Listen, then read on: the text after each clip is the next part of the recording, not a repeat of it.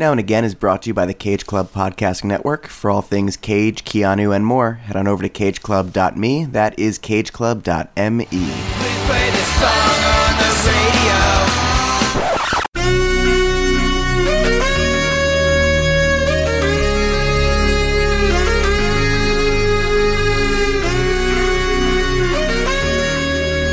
Welcome back, guys, gals, non binary pals, to Now and Again, season one of the Emotion Minute. This is. Is this this isn't even on emotion actually i just realized that this is on the deluxe version track 14 going into extra innings on emotion i'm chris podcasts that's nico vasillo buddy this is like this is your draft pick on this season Oh yeah, this is absolutely one of my favorite pieces of music by Carly Rae Jepsen ever. I think there's something so killer about this whole song. First of all, I think this is one of the closest she gets to asshole singing. I think at one point she kind of sounds like Wayne Newton on this song. wow That she's cause she's kind of like, I didn't just come here to dance. you're right Do you yeah know right what I mean? Do you Yeah. know what I mean? yeah she does say it like she's in a jane austen novel dance Yeah, it's a little too much Wayne Newton up in there. But so then the the chorus, the verse is really fun, and we get to that pre-chorus, and that's fun. But then we get to that that chorus, and like it's that it's the minor to the minor to the major seven resolve to the next minor to the minor to the major seven resolve, and it it's that longing, it's that uh, atmospheric fun of '90s dance music, but actually good.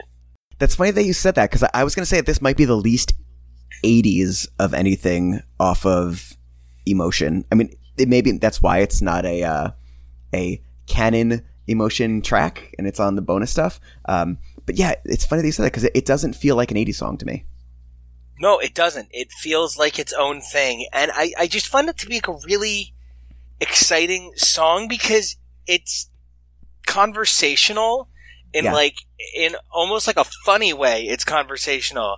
Hey, Joe is calling me over. Yeah, Tino is calling me over, but I only came here for you. Like, that's, that's very, I can hear myself saying that to a guy, Mhm. and I don't mean that silly, but like, you know, I can be like, hey, you know, Joe's calling me over, and like, Tino's calling me over, but I only came here for you.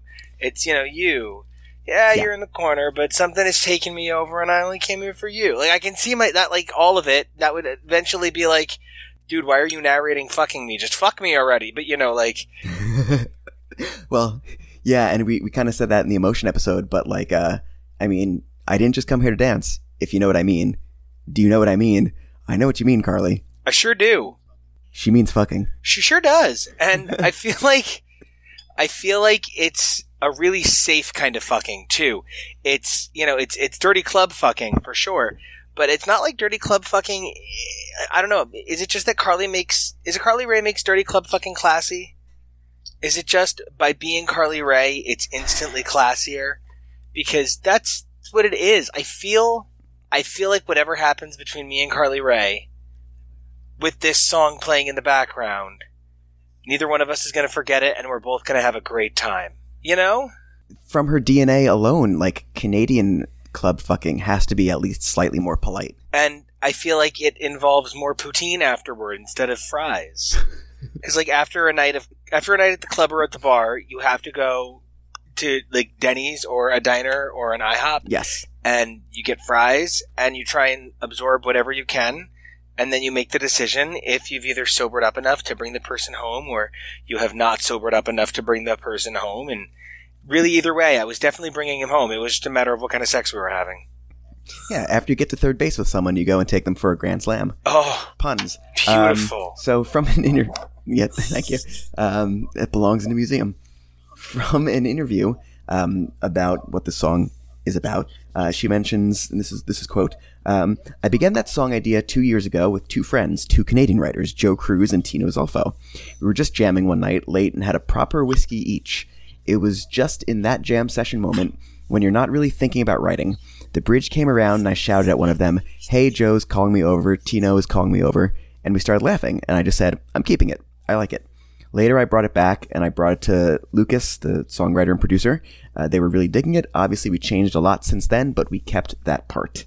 And yeah, I didn't know what she was saying there for uh, a very long Hey, time. Joe's calling me Um, over. Tino's calling me over. I only came here for Yeah. you, though. And I think this is like a super relatable song, and not.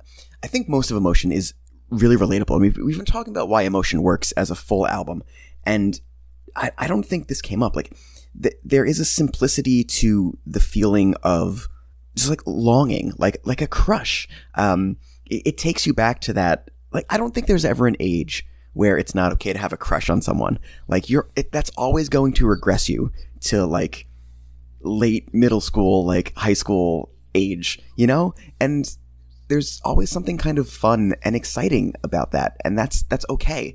And songs like Making the Most of the Night, um, Let's Get Lost, like just driving in a car with someone you have a crush on, like that's a fertile ground for both emotion, like emotion to pull songwriting out of. And this, this concept of this song, maybe you don't necessarily want to be at a place, or maybe you weren't planning on going out that night, but you did because you found out that someone was going to be there. And like, yeah, your friends might be there, but like, I don't, I'm only here because that person is here. There's something about that that is super relatable. And I think everybody has kind of had that feeling, that experience. There's other songs about it. Alkaline Trio has a song called Don't Say You Won't.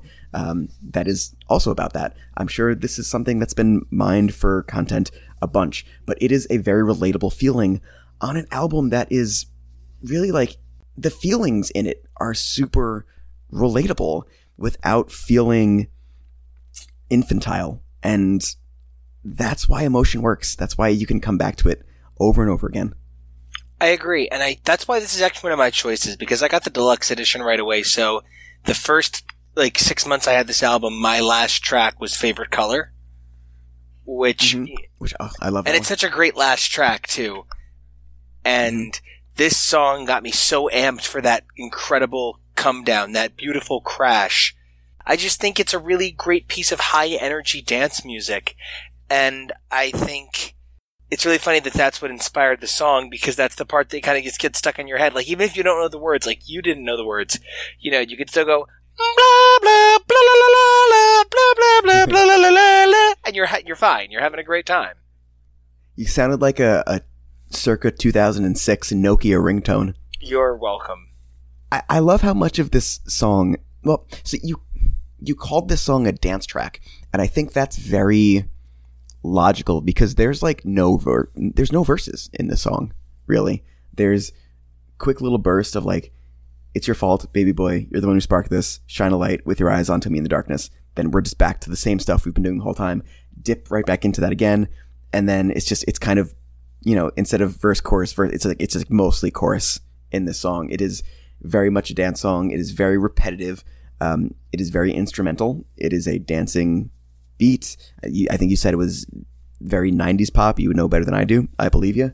Uh, yeah, it does feel like a song to dance to more than anything else on emotion. 100%. And I think it's a great way to transition us out of this record. I think it's a really great way. It belongs at the end of the deluxe edition. Yeah, this. I mean, for me, this was always like you like you said, one of the closing songs. For me, um, actually, now that I now that I think about it, mine didn't end with favorite color. Mine went favorite color, never get to hold you, love again, and it was weird to find out that that wasn't canon because you know I, I mentioned on the last episode about thinking the trilogy of making most of the night, your type, let's get lost.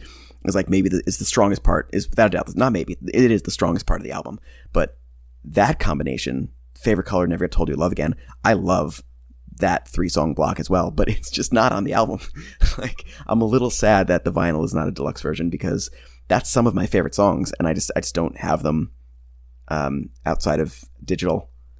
Uh, and but this this absolutely fits into that as well. Like it is, you're right. It does build up to those closing tracks so well. And that's I didn't just come here to dance. I'm Chris Podcasts. That was Nico Vasillo. We'll catch you on the flip side.